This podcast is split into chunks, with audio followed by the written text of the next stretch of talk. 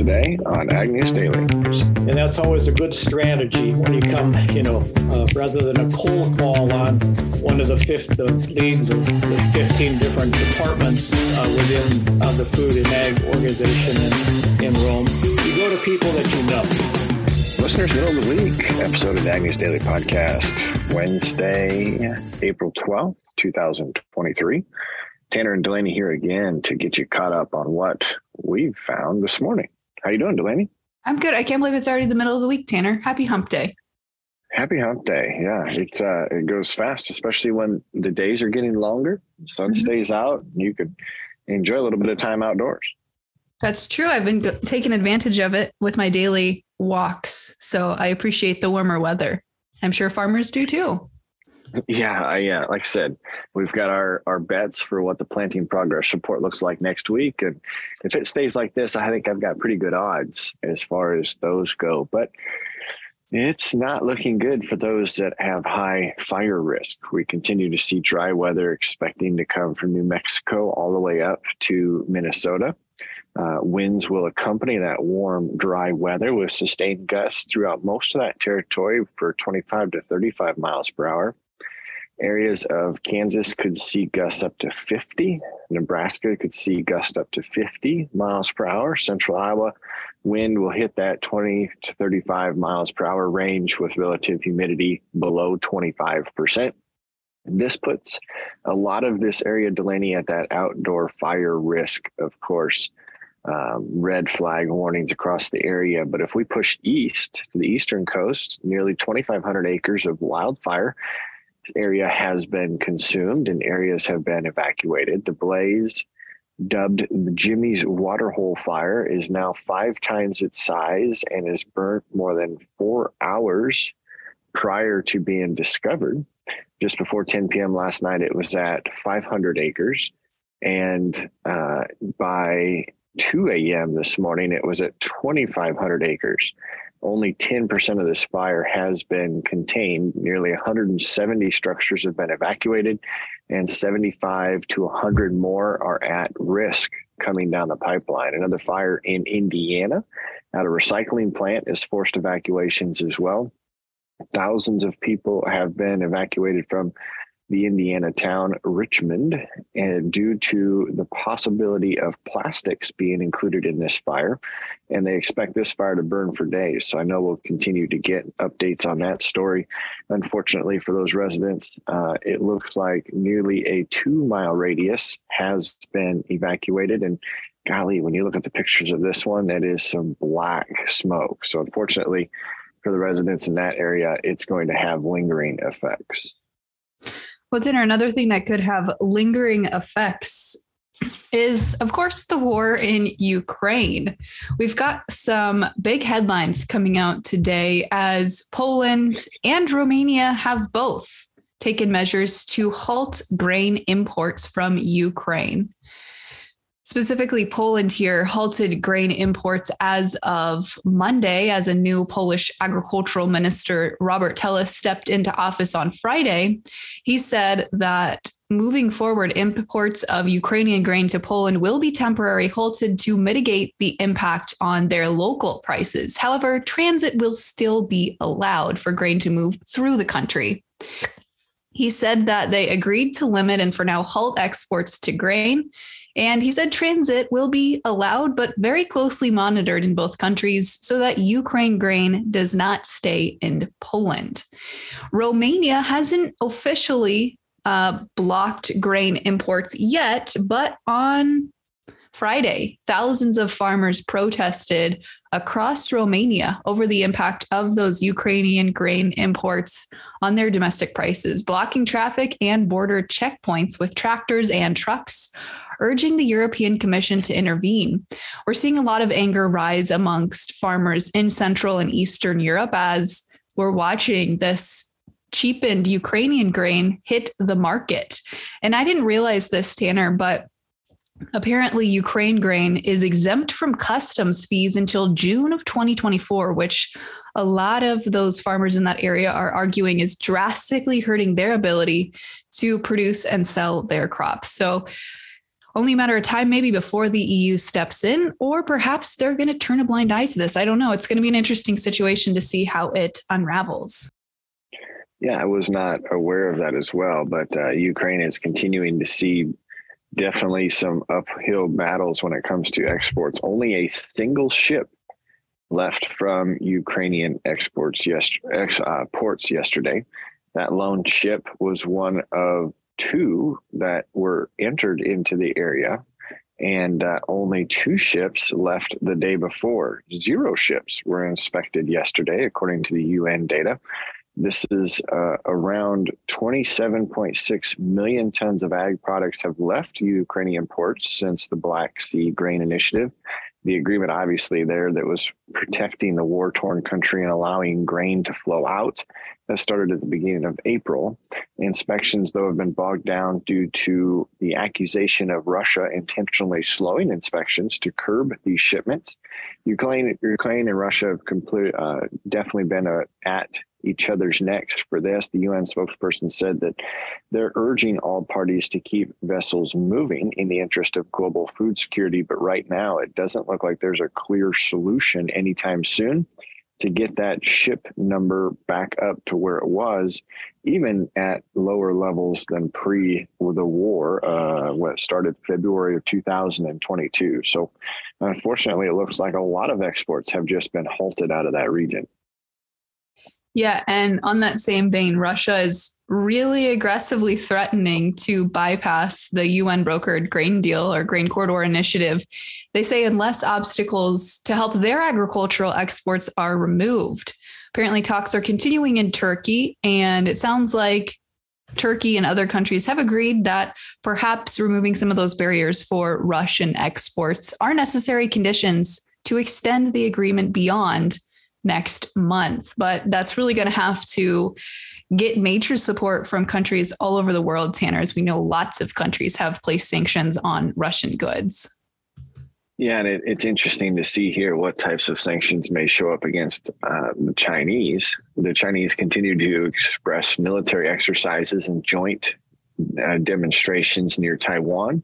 And now Taiwan has sent out a call for help, stating that China is getting ready to launch war against Taiwan. One day after simulated joint precision strikes, the Taiwanese military has issued a message coming from the foreign minister, Joseph Wu, condemning Beijing's actions and uh, is stating that it looks like the military exercises are no rhetoric. They seem to be trying to get ready to launch war. So then, in the same region, Japan made a public announcement yesterday that they are announcing a development to build an array of advanced long range missiles. They're looking to bolster its defenses amongst the increasing tensions with neighboring China. The Japanese De- Defense Ministry has also concluded that there is an impending war between China and Taiwan.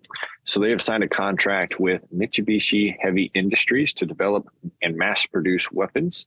Uh, this is a $2.8 billion contract and uh, is focused on those advanced long range missiles so that they may be able to fight back or defend themselves in a future con- confrontation with China. J- you know, Japan is bending their interpretation of their post World War II constitution, which is still in effect, to put constraints on its self defense forces. Uh, so they will continue to utilize their understanding of this agreement to work through other deals like this with MHI. Again, that was $2.8 billion invested in defense uh, due to fear of Chinese invasion. Listener, just a couple of quick headlines here. In the fertilizer markets, retail fertilizer prices continued to shift lower for the first full week of April 2023, which has been the trend since the beginning of the year. Seven of the eight major fertilizer prices were lower compared to last month, with anhydrous once again leading the way lower. However, we also saw major drops in nitrogen fertilizer as well, with an average price of just over $1,000 per ton. However, we also have a big headline here this morning that a Canadian mining company with facilities in Brazil are continuing to press on, even while dealing with some sensitive issues related to the Amazon rainforest. A unit of the Toronto based Miner Brazil Potash is working to keep a $2.5 billion potash project on schedule, even as legal challenges continue in relation to extraction of fertilizer ingredients from beneath the Amazon rainforest. In an interview, the executive of this Brazilian facility said that protracted licensing process hinges on court supervised talks with the Mura indigenous people who have the right to be consulted under an international labor organization convention. The proposed mine that we're talking about here, Tanner, is going to be a really large facility and is supposed to make big waves in the fertilizer market but the proposed mine and facilities are also located about 75 miles southeast of the Amazon rainforest capital. Mm, I'm not going to pronounce this correctly, but Manaus, uh, which is a native indigenous tribe located there. So not only is this facility potentially going to extract ingredients from the Amazon rainforest, which is obviously kind of a no no, but they're also potentially going to impact indigenous peoples' um, habitation there. So sounds like this is going to be going to the Brazilian courts, and the situation here really highlights the risks associated with mining projects in the Amazon rainforest right now. Yeah, I, uh, I'm glad that you brought that to our attention. It's just so far away. Sometimes we we lose what environmental impacts we might have in other countries. Uh, John Baranick, meteorologist for DTN, put out a little bit of a, a things to know article related to developing El Nino trends. So, first of all, he states here that the sea temperatures changing in the Pacific Ocean.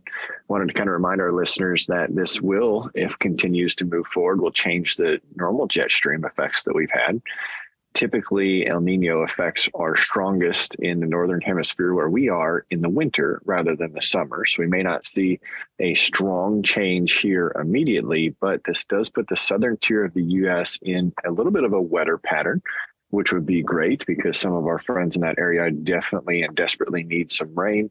Central US usually ends up with a warmer year than average. Uh, but the biggest thing he wants to remind us is that every El Nino is different. There's different sea surface temperatures and areas of the Pacific Ocean that could see uh, minor differences from previous patterns that really affect where snow falls, where rain and that jet stream goes through. So it was a good article there if you want to head out to DTN and check that. But the only other thing I've got for today, Delaney, is the uh, experts were expecting inflation to fall less than what it actually had. Economists were expecting an annual increase of 5.2% and a monthly gain of two tenths of a percent. But the actual report came in at 5% even for 12 months ending March. And right at one tenth of a percent. So this was down from 6% in February and a four tenths of a percent increase. So inflation is still there. It is still strong, but it was not as strong as it was a month ago. Well, Tanner, one thing that's also not as strong heading into the opening session are the markets. What do you say we dive in here? Let's take a look. May corn is actually trending a little higher in the overnights here, but soybeans given up uh, quite a bit of yesterday's gains. May corn up four cents in the overnight at 655. New crop corn will open at 560, up just three quarters of a cent in the overnight. May soybeans were unchanged in the overnight to open at 14.97 and a quarter. New crop beans will open at 13.11 and a half, down two and three quarter cents in the overnight. May hard red winter wheat added 11 and three quarter cents. We'll open here this morning at 880. And let's take a quick reminder at where livestock closed yesterday. June live cattle, 25 cents higher, will open at a buck 63.95. May feeder cattle, opening bell here this morning at 207.82 and a half and may lean hogs shed 47 and a half cents yesterday to open today at 82.37 and a half Tanner, we've got a two part conversation here today and tomorrow coming to us from Dr. Joe Colletti, the Senior Associate Dean of the College of Agriculture and Life Sciences at Iowa State University. So let's turn it over to that conversation.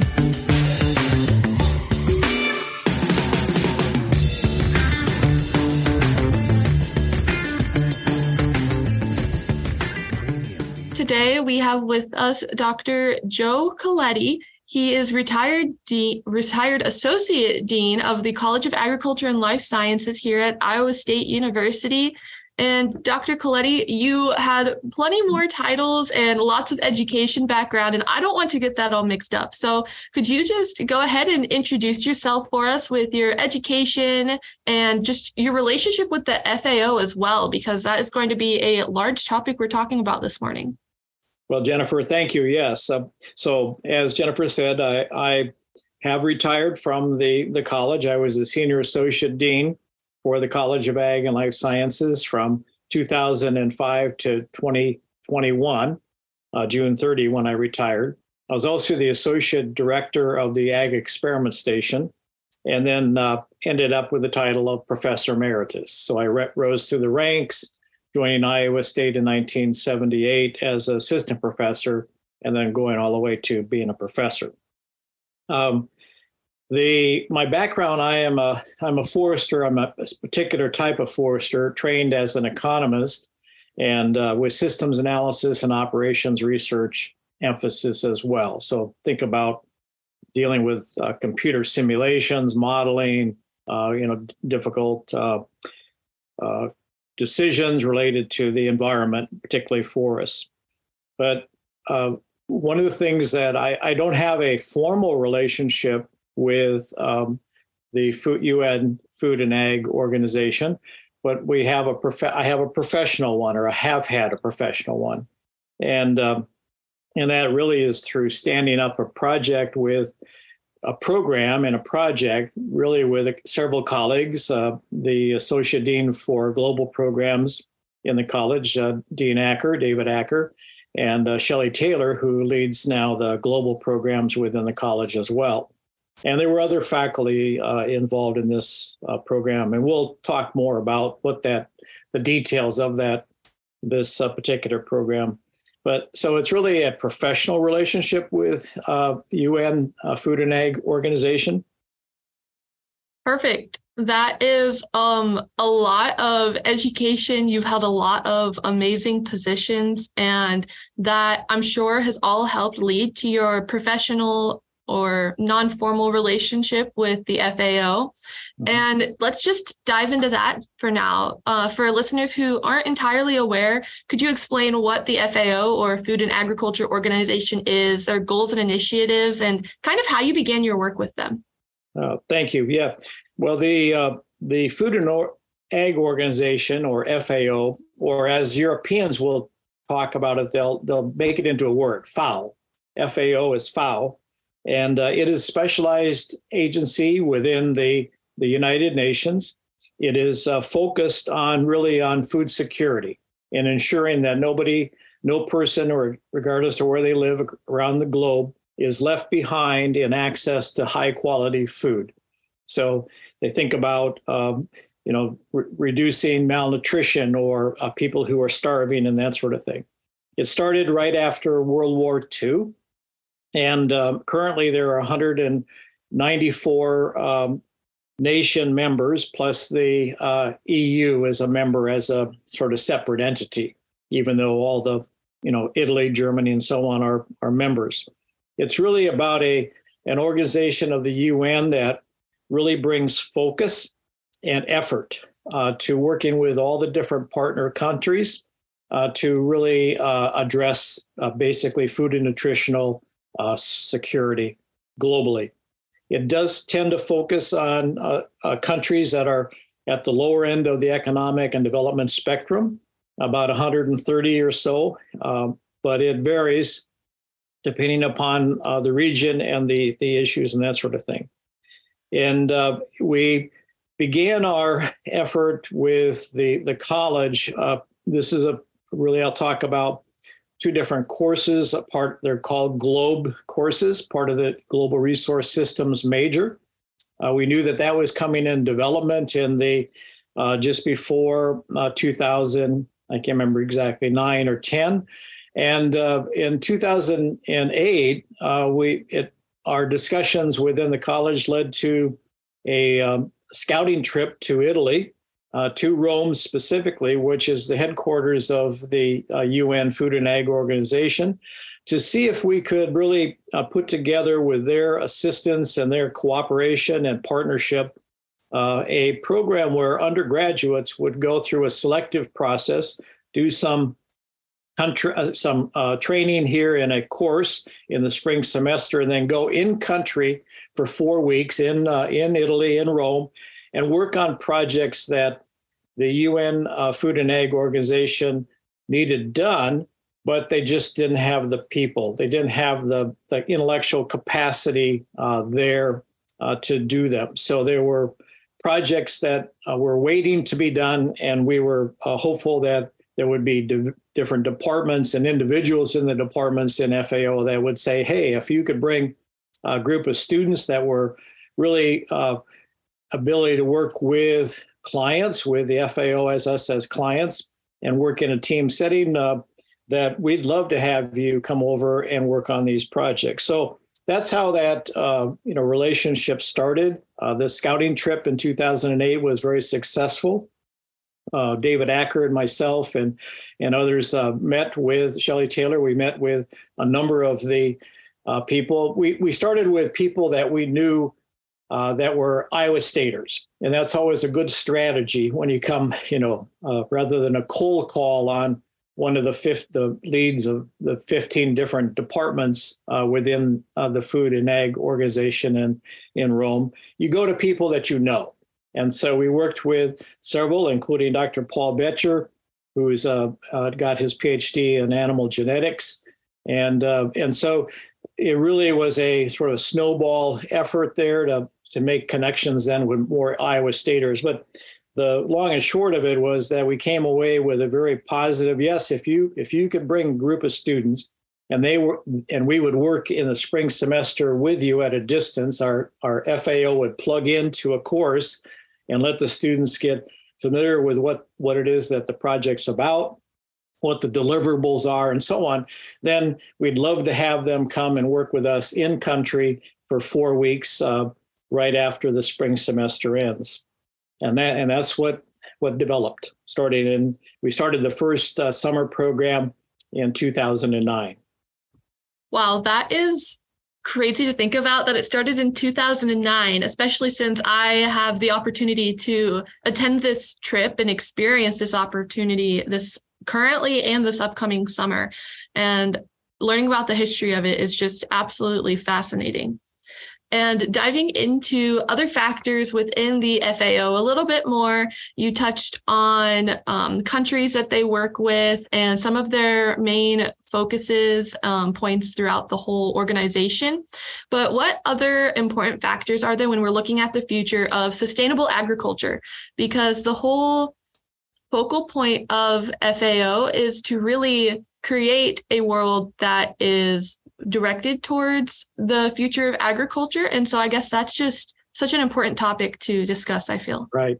Thank you. Yes, it is. And uh, really, i will start with uh, right around 2000, um, Food and Ag Organization, FAO, along with a number of member countries, uh, stood up what they called at the time the Millennial Development Goals.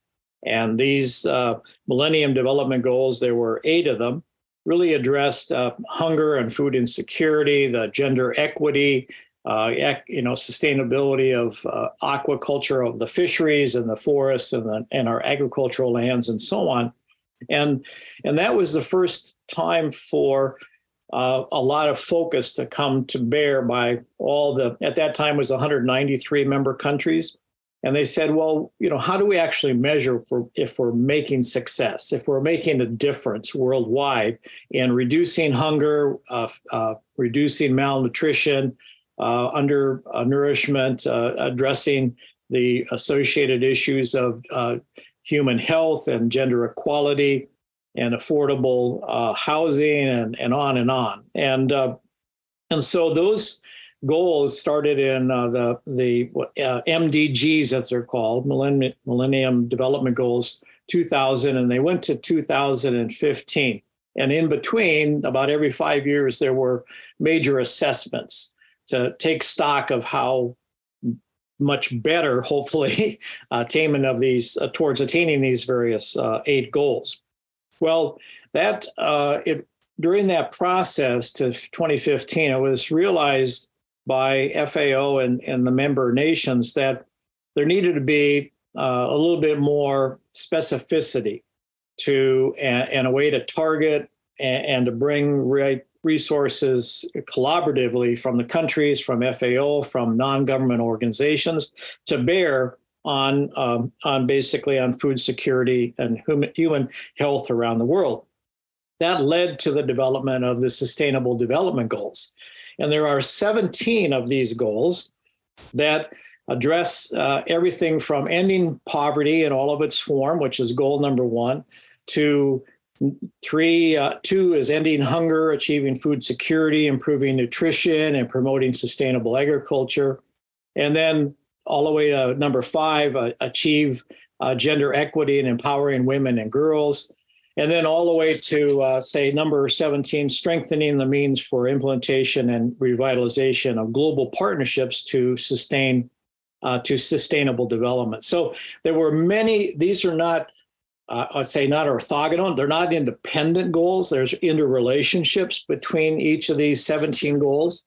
And FAO had, uh, uh, by agreement with other entities within the United Nations, uh, and recognizing that there were other non government organizations, they took particular uh, uh, leadership and ownership of goal number, sustainable development goal number two, five, six, 12, 14, and 15. So a subset, which were really about ending hunger, uh, about the gender equity, about the uh, ensuring availability and sustainable management of water and sanitation, and then uh, in, uh, in, ensuring sustainable consumption and production patterns, conserving and uh, sustainable use of oceans, seas, marine uh, resources, and then protecting the, the sustainable use of natural resources, including forests and, and combating desertification and so on. They so while there are 17 uh, sustainable development goals, FAO had a particular interest and they had a particular responsibility to track uh, by uh, certain targets and certain indicators. There are 21 indicators of those of that set of uh, six different uh, goals that they're primarily responsible for. But collectively, all sustainable development goals uh, would lead to different reports and different uh, activities by the, the 15 or so different departments within FAO. And we we worked with and we have worked with since 2009 a number of those departments where they've come to us. We we've approached them and said, you know, you know, we have the project, we have these two uh, interlink courses, Globe 495 and Globe 9497. I'll talk more about those in a bit. But uh, that really, that interconnected two courses really leads to uh, a capable team of students, undergraduate students, who would be able to uh, help you, uh, you know, analyze, synthesize, evaluate whatever the project is. Uh, and so they have, um, they FAO has said yes, we you know we'll continue to to focus then on this is one that's going to be more on gender equity or food security or whatever the projects that they stand up. So the other thing that is really important to know about FAO, and this uh, really links back to a number of our departments and and uh, how we think about sustainable agriculture and sustainability, is that uh, FAO, uh, even with the the uh, MDGs now, the Sustainable Development Goals, has said that it really is about three different dimensions. Uh, you know, something is sustainable, a system sustainable if it's economically viable, is socially acceptable, and environmentally sensible. So you have to you have to get people and land and our our uh, entities, institutions all connected. In uh, and the way I think about it, sustainability is often about that.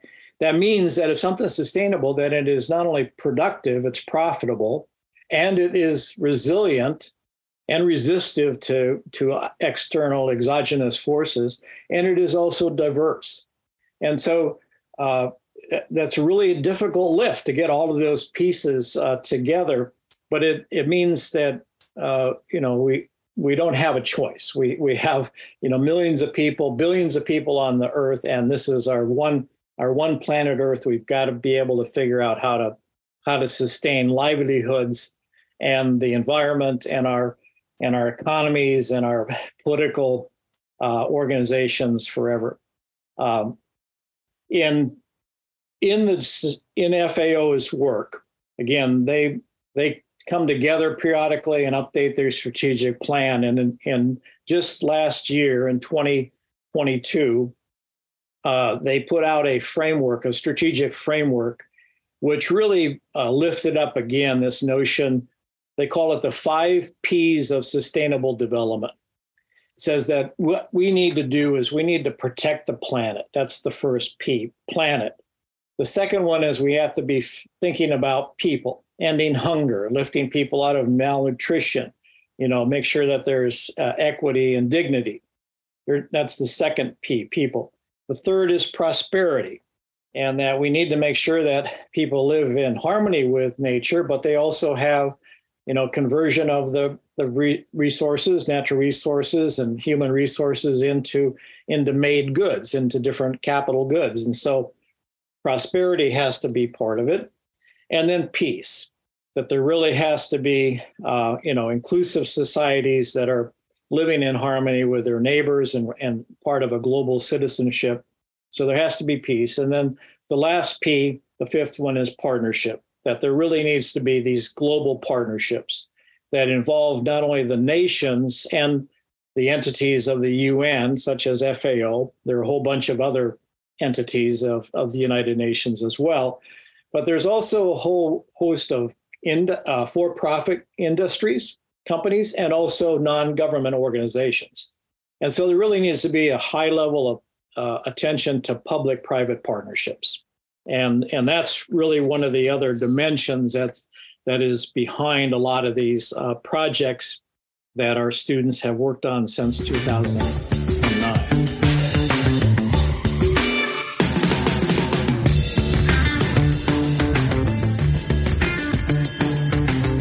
It's always good to get some perspective. A little longer than normal, but that's why we're splitting it into two shows. So, listeners, be sure to check back with us again tomorrow so we can get you part two. Thanks again for listening. Don't be afraid to reach out on social media we always love hearing from you. But for today, what do you say, Delaney? Should we let the listeners go?